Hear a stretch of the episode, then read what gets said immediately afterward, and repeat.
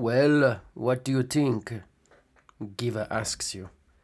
You stipple your fingers and think for a moment.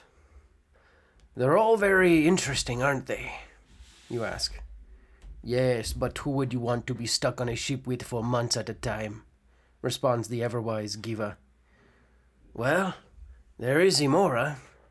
I think having a tabaxi on the ship would be useful, though we'll have to do something about our antipathy towards tieflings if we're going to have our work with Heresiel. I was also impressed with Rodrugik. His strength will come in handy should we come in contact with pirates. He might be a discipline problem, though. I've asked around, and the half orc loves his strong drink. Lastly, there's Wupriha. Having a priest on board would be very, very useful, even though he is a primal priest of Ossus. What about System? The Warforged? I don't know how well he'll fare on a voyage in the open sea. From what I heard, he's somewhat unstable, even though he is a genius with woodworking, metalworking, and engineering overall. Giva smiles and says, Looks like you've got a choice to make, Captain.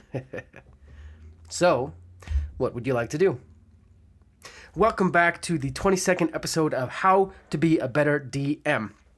I'm your host, Justin Lewis, and I'm happy to be back with you guys this week. As always, you and I are going on a journey to craft more engaging stories for yourself and your players while you DM a session of Dungeons and Dragons 5e. First thing I want to say is that there are cool things in the works. I know that that's super, super vague, but I don't want to spill the beans before it's a sure thing. Let me just say that I'm working on getting great people on my team, and that's all I'm going to say. Smiley face emoji. Now, second thing, I'd like to invite you to sign up for a monthly newsletter I'll send out with updates and behind the scenes content, as well as free homebrew content that you can try in your campaigns. So if you'd like to sign up for that, click this link below. Uh, it's a really long, complicated link, so I'm not going to say it out loud, but go in the show notes, click the link, and if enough people sign up, I'll make an easier link to click next time. Now that I've done all my selfish, self serving announcing, wink wink, let's talk about making NPCs. Every game is filled with hundreds of NPCs. From the poor shopkeeper to the ruthless arch villain ruining the universe, you will have to create NPCs to move your story along and to give your players what their characters need. So, how exactly do you create a good NPC? Also, forgive my voice. I do have a little bit of a cold. Hopefully, that, that doesn't ruin your experience. But here are some questions to ask yourself to help you create a good NPC. Number one, what's the purpose of this NPC? I found myself falling into the trap recently with my own campaign of thinking, I need to put in an NPC at this castle that they'll meet and journey with for some time. I never asked myself the question of the NPC's purpose. Why are they even in the story? So after I did, I realized that this NPC's purpose was threefold. And spoiler alert, if you are in my campaign, stop listening, okay? Number one, to give vital information about the plot and help solidify the player's desire to defeat the bad guys. Number two, to be a lighthearted little brother type character and give the group some comedy relief. And number three, eventually die and make the group all sad that he died oops, spoiler again, and hopefully solidify them again in deciding to defeat the villains. Answering this question, you see, has already helped me identify a lot about how the character's going to act, what they're going to do, and when you answer this question, you won't have those useless NPCs that seem super random. Instead, everything will feel necessary. Number two, how impactful is this NPC supposed to be in the story? The answer to this question will help you determine how in depth the answers to the rest of the questions need to be. In the case of a small shopkeeper the party meets when they are level 1, the answer will probably be that the NPC is going to be very little impact. That means that you mostly need to just make the one encounter the party has with them fun and sensical. On the other hand, if the answer is that the NPC will be very impactful, then you really need to understand the NPC. A little word of warning though your players also get a vote on who is impactful and who isn't. Just be prepared to make things up on the fly if your players start asking about the backstory of one hobo in the village. I say this from experience with characters that aren't supposed to have a backstory. Sometimes your players take interest in those characters, making you have to make up a back. Hello, this is Tanner, and I wanted to introduce you to the character I'm playing for our live play D&D campaign on the Pact and Boon podcast. His name is Wolfgang Keinstotter. He's a Dhampir, meaning his father was a vampire and his mother was a human. He was raised in a noble family of vampires that specializes in providing mercenaries for both nobles and criminals, which is where he learned his skills to become a ranger. At least, when he wasn't being bullied by his half siblings. All that changed, of course, when he got sent to the Nine Hells of Calignos, where our story begins. If you'd like to follow along with our adventures, please check out our new live play podcast, Pact and Boon, when it comes out this Friday, the 5th of April, 2024. Go to sessionzerostudios.com forward slash pact n boon to get more info. We are so excited to share our adventures with you. Backstory. Number three, what emotion should this NPC cause? This question goes hand in hand with the first question.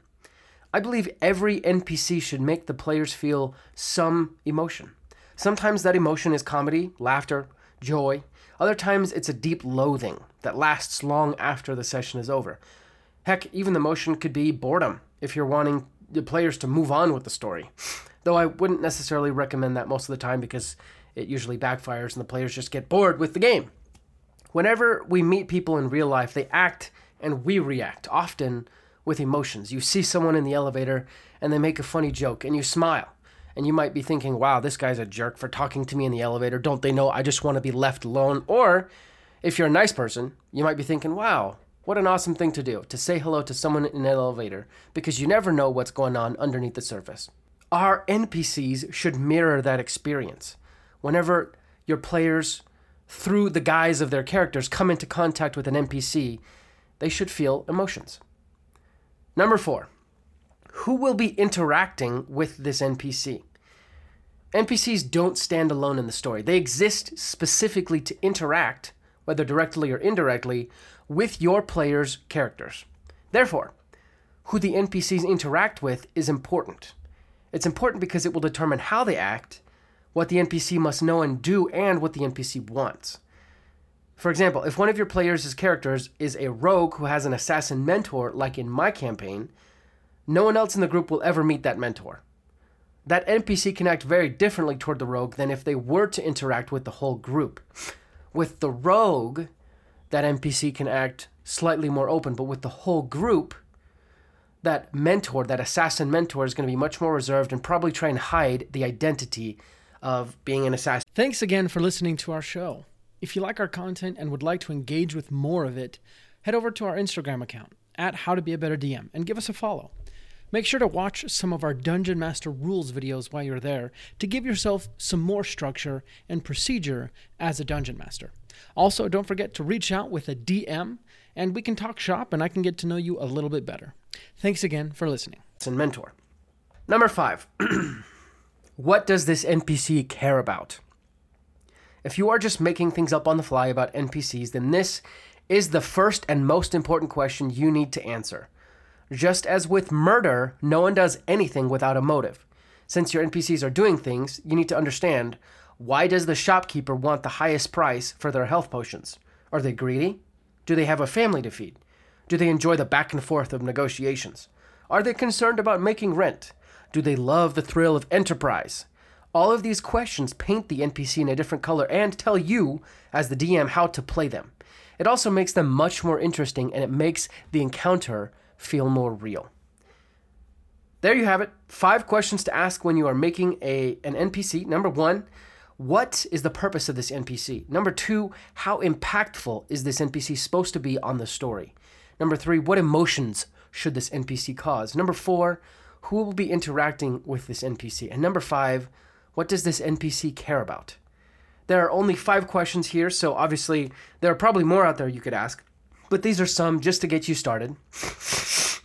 And if you think of any more, definitely reach out to me on Instagram at Geronimo Levis and tell me your thoughts. And you know what? While you're there, just tell me how things are going. I'd love to see what's going on with you in your life and what games you're playing and so forth. Again, I thank you guys all for your support and ratings and reviews and I wish you happy holidays, Merry Christmas if you celebrate that, Uh, happy Hanukkah if you celebrate that. Uh, and if you don't celebrate anything, hopefully happy spending time with your family. Celebrate that too. I celebrate Christmas, so I'm going to say happy Christmas. I'll talk to you all next week, but until then, let's go ahead and roll